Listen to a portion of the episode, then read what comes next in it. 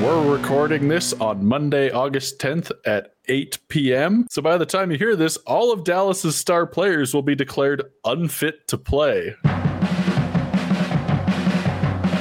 Welcome to the Battle of Alberta podcast, the hockey show that realized really either host could do the opening intro. I'm Darren Plett, and with me is Stuart Jones. Hello, Stu. Hey, Darren. That felt odd, and most of my takes on the intro will make the blooper reel. So I guess we understand now why you we get you to do the intro. Yeah, because I'm flawless. Well, just about. So, Yeah. Stu, uh, I guess we're here to report on how our teams did, and I guess to cheer you up a little bit, aren't we? Are you doing okay? I have been better. That's very honest of you. yeah, yeah. I think let's honestly let's just get it out of the way. Our predictions. Um, we didn't do so hot. I mean, we we did okay, but uh, on the Oilers side of things, didn't go so great. Yeah, so we both thought that the Flames would beat the Jets, which we were right. We thought it would take a little bit longer than it did. Uh, we both thought it was going to go all the way to the fifth game. Uh, they ended up doing it in four, I believe. Probably should have had that up. yeah, I figured you knew that. So Yeah, So yeah, we were pretty close, just off by a game. That's not bad. and if if the Jets had all their players, there's no telling how many games it would have gone to. Oh gosh, let's not even bring that up. yeah, that's that's all we'll speak of the incident. the uh, the Oilers, on the other hand, uh, we both thought that they would beat the Blackhawks. I think most people did. To be fair, even like the real media professionals thought the Oilers would beat the Blackhawks. Uh, I thought it was going to go all the way to Game Five. You thought they were going to do it in four. Turns out Chicago ended up beating Edmonton in four games. I've So, never I've never been so happy to be so so wrong. Uh, yeah, must be nice. so, uh, which of those do you want to talk about first? Well, let's get let's get the Oilers out of the way, I guess. Just as they remove themselves from the playoffs, we'll uh, remove them from the beginning of this podcast, so to speak. Let's get What- the Oilers out of the way. So the NHL has said, yeah. What do you think of their demise? What was the what was the cause of death for the Oilers? yeah. So one thing we said about this series was that it was going to be uh, offensively offensive. yep. And uh, we were definitely not wrong there. So since the NHL returned, we've seen an average of about five and a half goals per game, which is actually pretty much normal for the NHL these days. The uh, this series had 7.75 goals per game.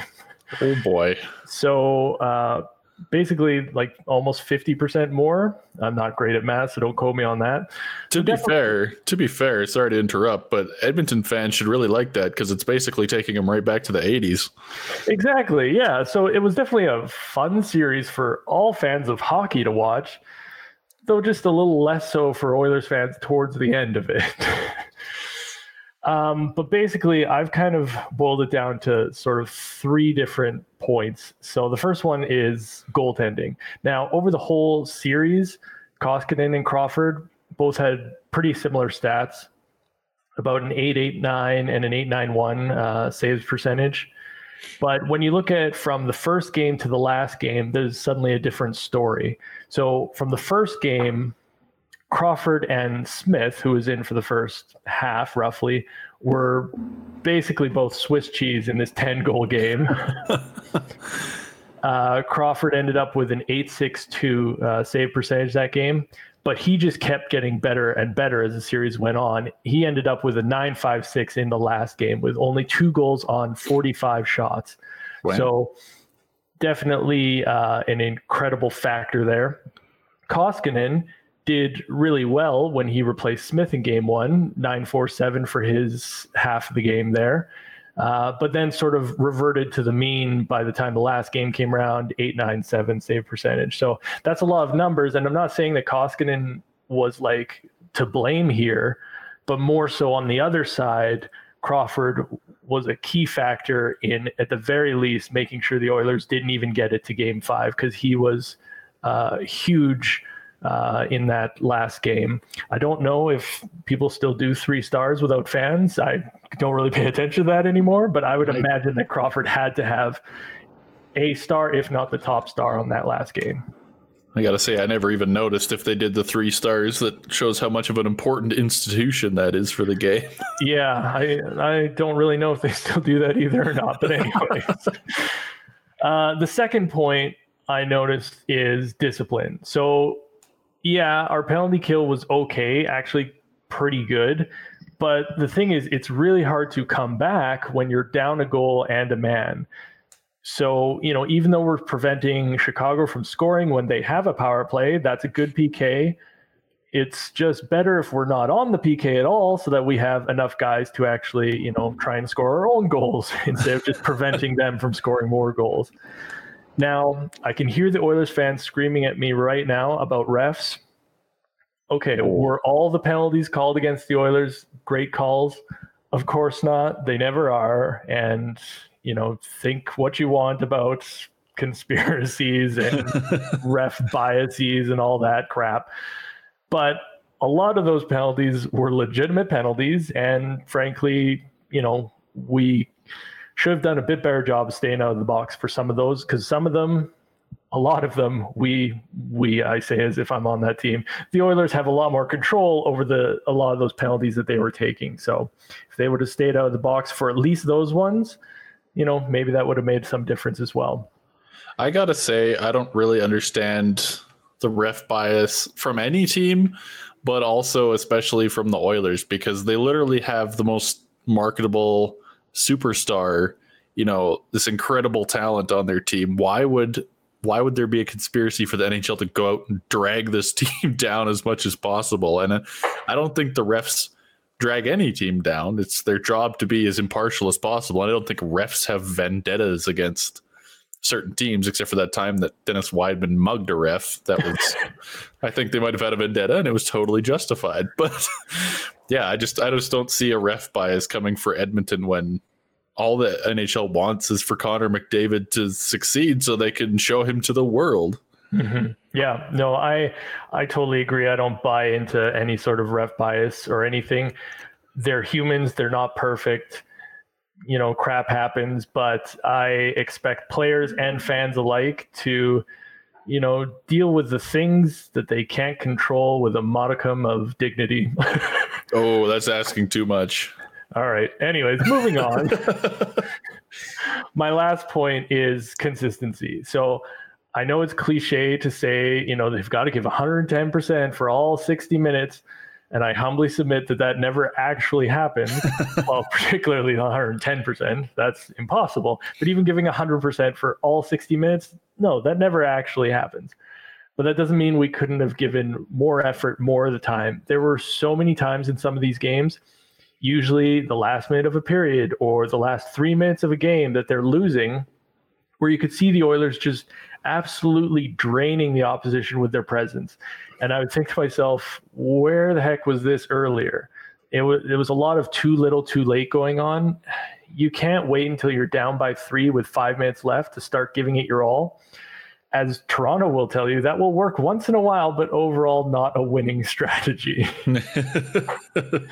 so, yeah, goaltending, discipline, consistency, those were my picks of uh, things that made the difference here, but you know there was a lot of things you could pick, like oh I don't know, some people might pick the format of the tournament and why were we even involved? We should have earned our playoff spot by default, but I don't think that really matters.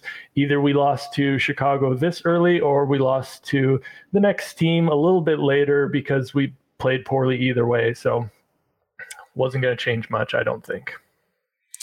Yeah, I can't say I fault any of your points. The goaltending thing, Smith and Koskinen are definitely not world beaters. And I say this as a Flames fan who also has two goalies that aren't world beaters, but they need a lot more help in front of them. Like uh, the first game, Smith wandered out of his net and did Smith things, and the puck ended up in his net.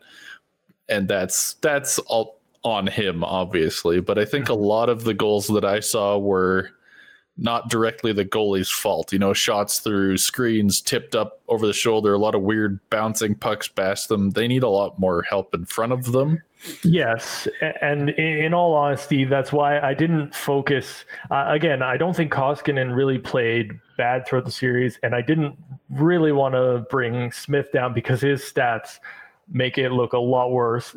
Yes, he did Smith things, as you said, and Smith things sometimes go very, very badly, and they in fact did. You know, a lot of them weren't his fault, but I totally understand you have to swap him out. And again, not that necessarily the Oilers goaltenders are to blame. I don't think that's the case, but more so that Crawford was uh, a huge difference maker, particularly later in the series. Definitely. Yeah, I I agree with you. And I said when I picked the Oilers to win that it was, you know, their their stars were going to be overwhelming for Chicago, and to a point they were. Like McDavid and Draisaitl got a lot of a lot of points, but they didn't get enough help behind them. So um, I guess we'll see over the next season what happens with the Oilers, but that was not a great display on their part. Mm-hmm.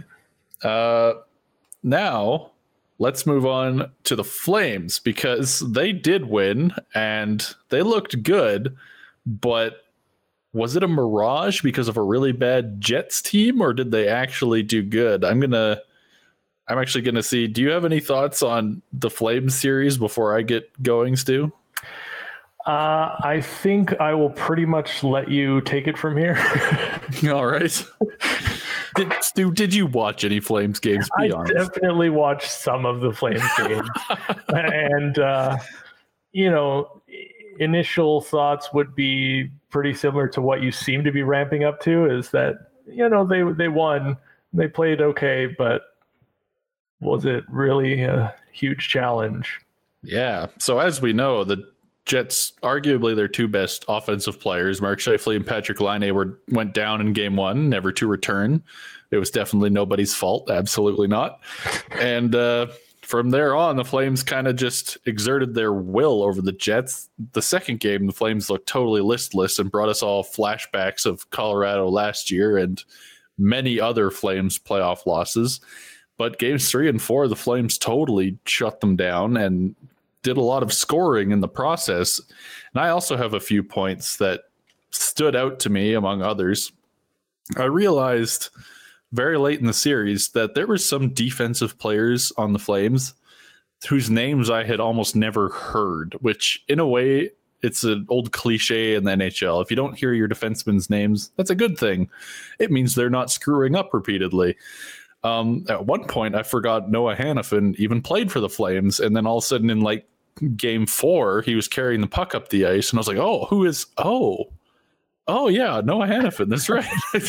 Forgot about him." So, to me, that it's a total eye test with no stats.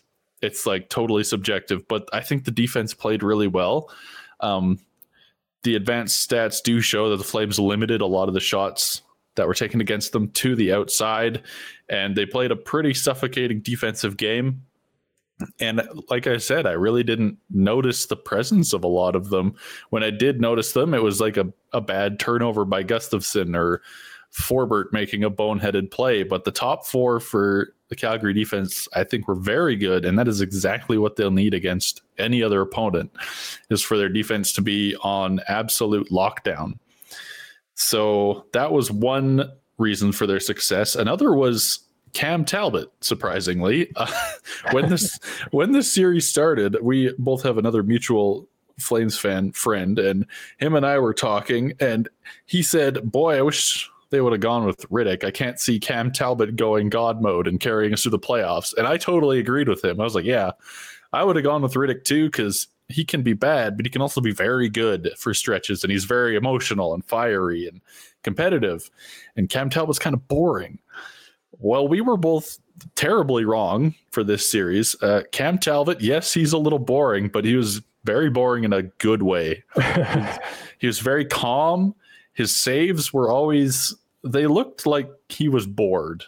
He was bored himself. Like we weren't the only ones being bored by this. He was just always in position, and the puck would hit him square in the chest, and it would either bounce somewhere completely harmless, like he meant it to go there, or he would cover it up And at the start, I was like, well, this is worrying because he doesn't look that into it. But as we got going, as the series got going, I was like, oh no, this is just this is just how good goaltending is. I guess as a Flames fan, I'm not really used to this. It's good goaltending supposed to look boring. It's not supposed to look crazy flashy and the goalie diving all over the place.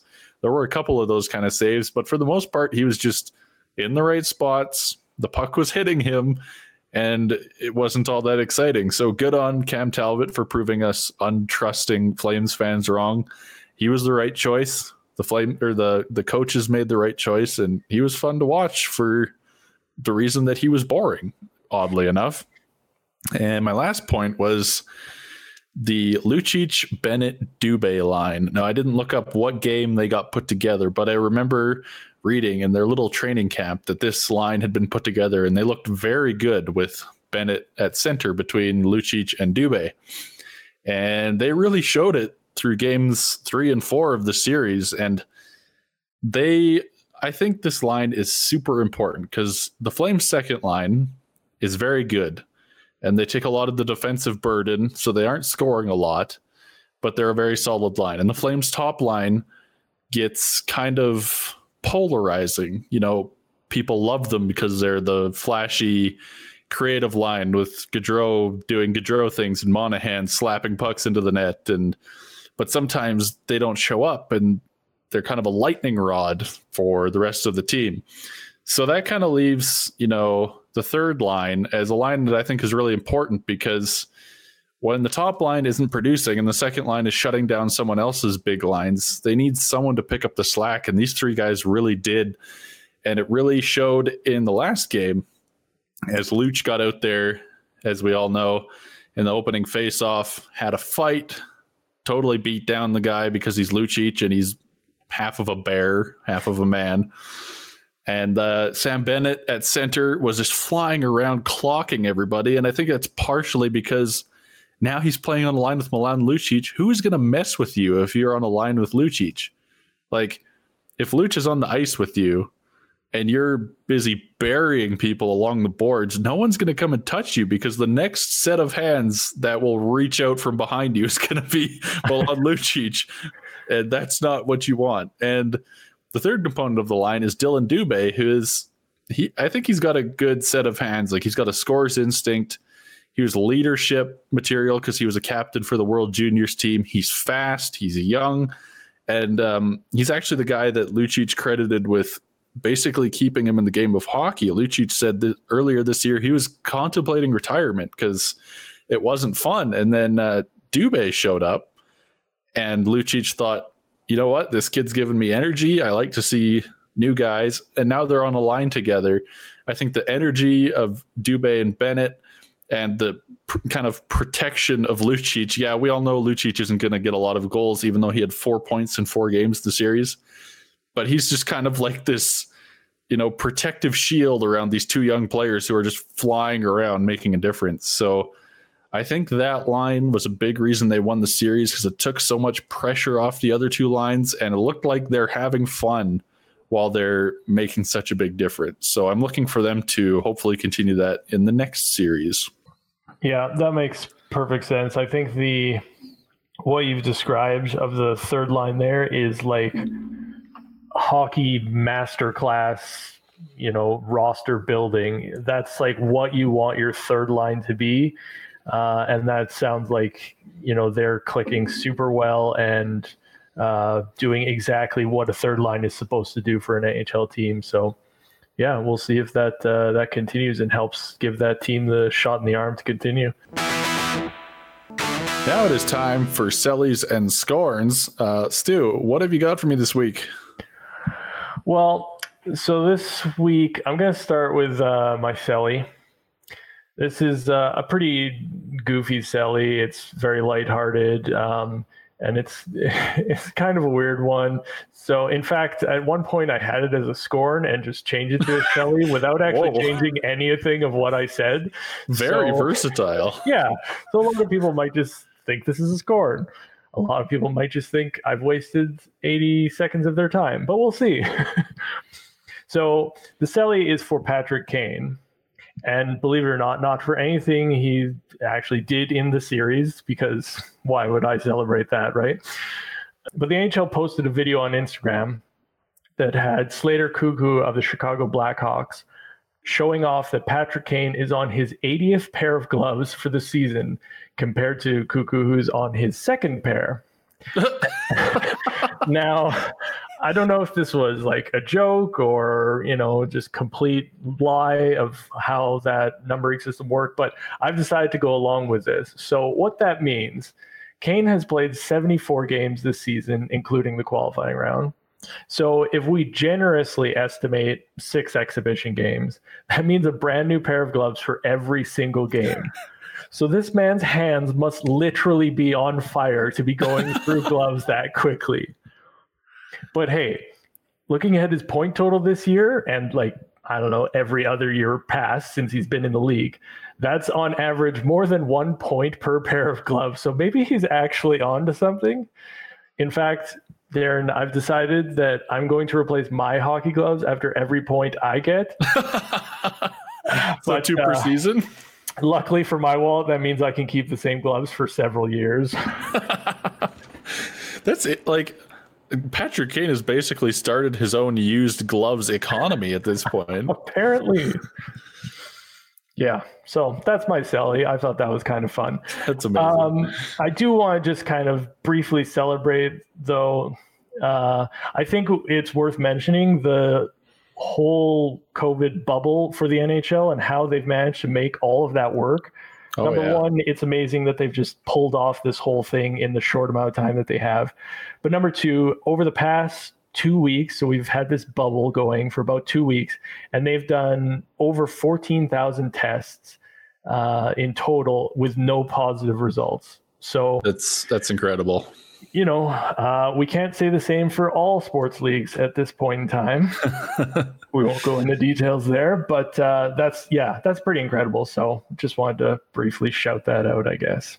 Makes you feel proud for hockey. Yeah. I'm actually going to piggyback off that because it leads into one of my sellies. I've got a dual mini selly here. Ooh. So uh, my first one will be kind of what you said, only more specific. I have a selly for the broadcasters and arena staff and all the people that are making this this whole thing work. Because I'm an aspiring broadcaster of some type. If you have an idea of what kind of broadcaster I should be, let me know because I have no idea. But when I was watching the games, I usually lend more of an ear to the people calling the games because I find it very interesting and that's something I want to do potentially with my career. It occurs to me that the broadcasters are calling two or three games a day every day in the bubble and that's got to be really tough because uh, broadcasting isn't exactly a job that you think of as difficult until you really think about it the strain on your voice the amount of notes and preparation that goes into it down to the people in the broadcast trucks who are cooking alive in there all day and you know staring at screens putting together a whole broadcast for us that we expect to be like absolutely perfect, me included. I'm always caught up in judging the broadcast that we get, but they're doing an incredible job. They're putting in tons of hours, and it must be really difficult. And they've done really well. Um, so that's my selly for the people behind the scenes or the people that are talking right into our living rooms that we don't even realize how much work they're putting into this. It's pretty incredible. Uh, and the second part of my mini selly is actually for Milan Lucic as I said, four points in four games. I was really happy for him, seeing him, you know, enjoying the game, playing well. And the best part is he gave us a really fun soundbite that I could not put in the show because he was asked post game about the fight he had off the face off in the fourth game. Hey, hey uh, Milan, just wanted to, can you just go through how that fight started? Did you initiate it? Did he initiate it? uh, was did it start in the warm up, or how did that come to be? Uh, I was lining up for the draw, and he came over and asked me, and I said, uh, "Effing rights, let's go," and and that's what happened. It was really lighthearted and fun, and uh, really, it really made me laugh. So, shout out to Lucic for being a little more candid than a, a hockey player normally would be, and making me laugh. Um, what do you have for a score, Stu? Uh, my scorn is uh, another bit, bit sort of a goofy one, but it's kind of fun. The scorn is actually for James Neal. Yes. Similarly to Patrick Kane, actually has nothing to do with his performance in the series. Aw, Sorry to disappoint. that's okay. So many fans may not know that there's been this behind the scenes disagreement amongst NHL players on the same team while on road trips. Essentially, the older generation guys are playing cards on the airplane, right? While a Uh-huh. lot of the younger guys are bringing their gaming rigs, so their Oh. Xboxes, their PlayStations, all this sort of stuff. Well, if those old guys thought it was bad for like a five game road trip, apparently gaming has completely taken over the bubble. so, and you know, understandably too, if you're a gamer and you're going to be essentially locked in a hotel room for anywhere from two weeks to two months, you'll definitely bring all your gear, right? Oh yeah. So, what does this have to do with Neal? Well, he's definitely one of the old guys. And being that he's only like a year and day older than me, I'm going to tread carefully here. But I'm about to read a quote for you from him about the whole gaming situation. Now, to be fair to him, I've only found the quote in print, so I don't know his precise tone, but I'm definitely picking up a bit of a Clint Eastwood get off my lawn sort of vibe here. That But, I'll give uh, you that fits with James Neal for sure. Yeah, I'll, I'll let you be the judge. So here's the quote The gaming here, I don't even know what to say. There are guys who've brought every single piece of gaming equipment they own double monitors, PC rigs, you name it. If you took it away, they'd be lost. All they do is play Call of Duty or Fortnite or whatever for hours. It's how they spend their free time since we can't leave the hotel or go into anyone's room. Except I don't even think they'd want to because that would screw up their gaming. And they're all talking, no, sorry, yelling on their mics. I can hear them through the walls. Total insanity. Hey, yeah, I, I don't think you're reading too much into the tones there, Stu. That sounds pretty bitter. Yeah, so you know, as the kids say, never yuck someone's yum, Neal. So, a- and hey, the good news for him is he doesn't have to stay there any longer. he could go back home and play solitaire to his heart's content. Here's my scorn. You ready, Stu? I doubt it, but we'll find out. My scorn is for people that are claiming the play in was unfair after they see their team get eliminated. I get it. Okay. I get I would hate it if the Flames got eliminated and didn't get the top overall pick, which was kind of the incentive for being eliminated, if you will. But we said this when we were doing one of our little, you know, during the quarantine episodes. There's no fair way to make the rest of the season happen. Did you want to see any hockey being played? Yes. Good. It wasn't going to be fair. There was no perfectly fair way to do this. I challenge anybody to go to like open up OneNote on your computer and try to work out a way that would make like make it fair for everybody. And if you're saying, "Well, just cut the season short and who is in the playoffs?" Well, that that's not fair. You know, there's teams that could go up or down. So there was no right solution. I get it, especially if you're like an Edmonton or Toronto fan who have pretty good teams, big stars, you want to see them in the playoffs. No, it's not particularly fair, but guess what? Your team still lost. That's just that's just how it goes. Freaking Pittsburgh lost and Pittsburgh was one of the highest ranked teams in the league um, at the at the break. So, yeah, you can say it was unfair and you might even be right, but that's not going to change anything. The NHL did the best they could. Uh, there's arguably no fairer way to do it, and what happened happened, and I can already see it now. These are the people that are going to put the asterisk on winning the cup. But you know, I guess we can't really solve the amount of complaining people will do. I just wanted to point out that I think it was as fair as it's going to get, and I'm not just saying that because Calgary made it to the next round, and they're probably going to get smacked down by the Stars. But yeah, it, it kind of irked me to see people immediately pointing to this being unfair. Yeah, I totally agree. And I'm so glad you said that because, yeah, it's. You're you're right. I, I think you, you said very well. Yeah, it probably wasn't fair to some teams, um, but it never was going to be. Like there was no way that you could have possibly made it fair. And frankly, I think the way that they did it was fair-ish, but also Yeah. it was fun. It was know, fun. You know, I, I the way that like the NBA's done it, they're doing sort of just a couple of extra regular season games and then s- sort of looking at the standings from there. But that's you know that they could have done that, but an extra, basically an extra playoff series, like.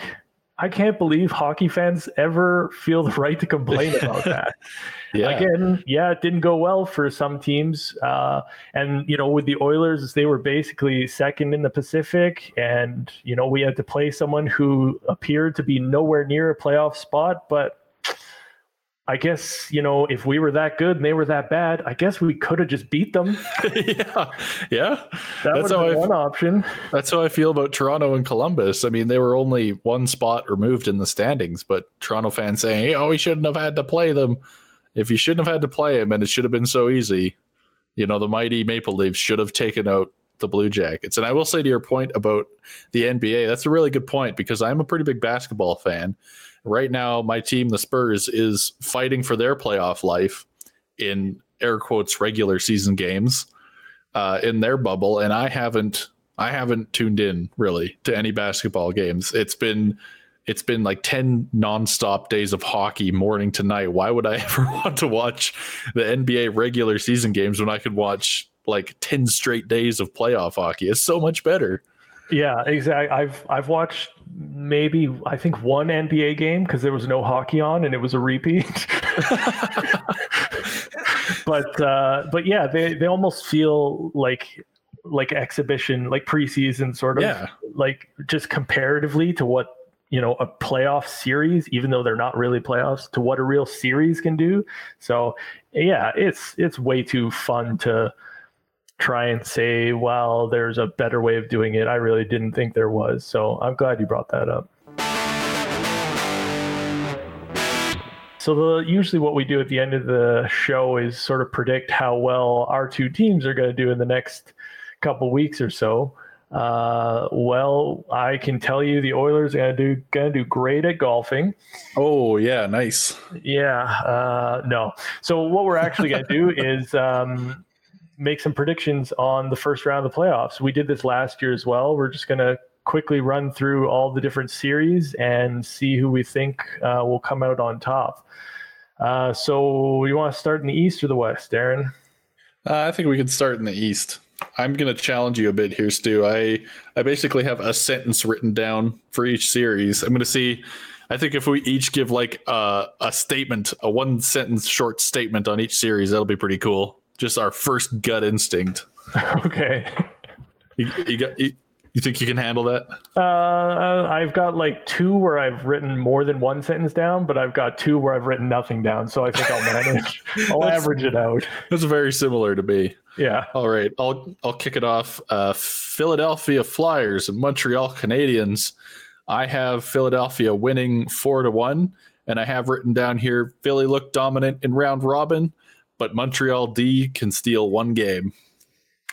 Yep, I've got the same. Philly in five. Montreal was scrappy against Pittsburgh, but Philly is just way too good right now.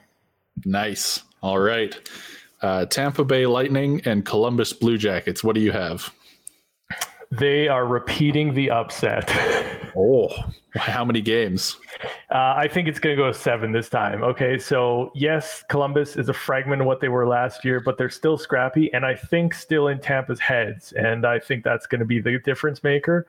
Again, I don't think they're going to sweep this time. I think it's going to take all seven, and I'm probably wrong on this, but isn't my version way more fun than reality? Yes, because your version is my reality, Stu. I have written down four three Columbus Blue Jackets. My my power sentence is because I want this. That's all I have to say on that. Uh, Yep. How about Washington Capitals, New York Islanders? I've got Washington five. Again, Washington is just too good of a team for the Islanders to really make a huge dent against. Yeah, I have uh, Washington in six because they're still almost as good as they were when they went to the Cup. They haven't changed that much, so I don't know what New York can do to stop that. The Islanders, that is, not the New York that just won the draft lottery a few hours ago. um, Boston Bruins versus Carolina Hurricanes. I'll take this one. I have Carolina winning in seven, even though Boston was a very good regular season team. Uh, in the round robin, Boston didn't look great, and the Carolina Stars were playing very well. What do you think? Yeah, I've got Carolina beating Boston in six, actually. So Carolina is coming in hot. Yeah, they've had a few days off, and the Rangers weren't exactly a challenge, but they're still pumped. They're scoring. They're ready for action. Whereas some people have told me that the Bruins played hockey recently, but looking at the games, I'm not sure I believe it. they lost all three of their round robin games, sure to good teams, but the Canes aren't exactly easy. And so, unless Boston like really wakes up, I don't see it. Uh, moving on to the Western Conference, the Vegas Golden Knights versus the Chicago Blackhawks. What do you think about that one? Yeah, I'm just gonna start with the West and just say spoiler alert. I've got zero upsets here. it's gonna be I won't say boring in the West, but my predictions are definitely boring. I've got all the same teams that were in the Champions round robin playing each other in round two. So Vegas over Chicago in five. Vegas is basically got the scoring power of Edmonton, but like other parts of a hockey team. So Chicago's not going to see what hit them. Yeah, I also have Vegas in five. We have that mind meld thing going on again. Uh, Vegas is just too good on D and have a really good goalie. Actually, two very good goalies, one of which was supplied by Chicago at the trade deadline. So there you go. Uh, Colorado Avalanche versus Arizona Coyotes. Um, I have four nothing for the Avs because I saw them in the playoffs last year and they were terrifying. Their star players are so good and they were all clicking in the round robin when not many teams were. So I think they're going to roll the Coyotes.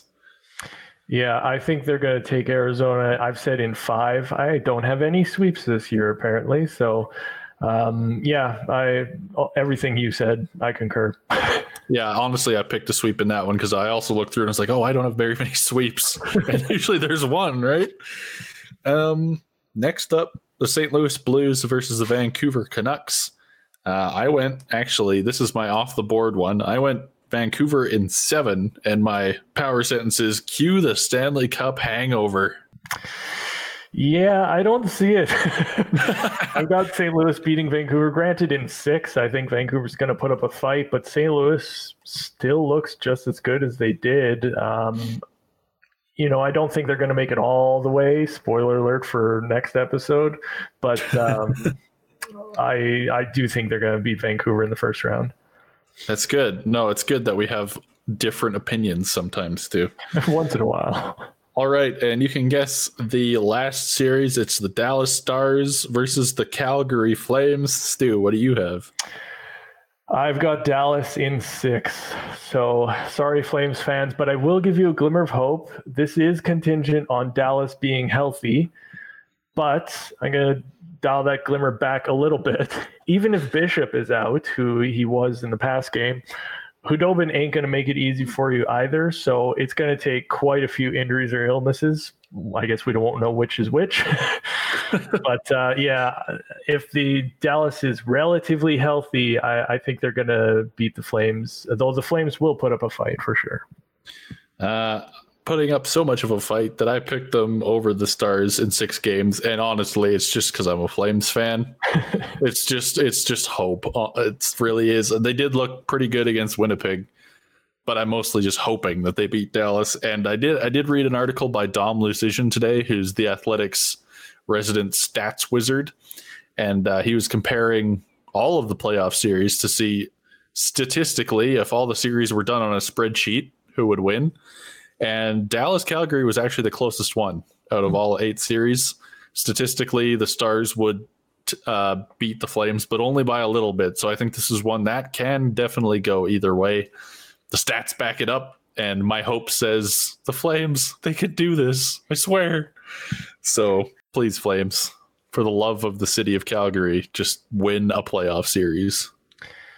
That is completely fair. Uh, I would like to think that if the Oilers made it, uh, I would be, you know, try to be honest about how I felt their round one performance would be. But let's be honest.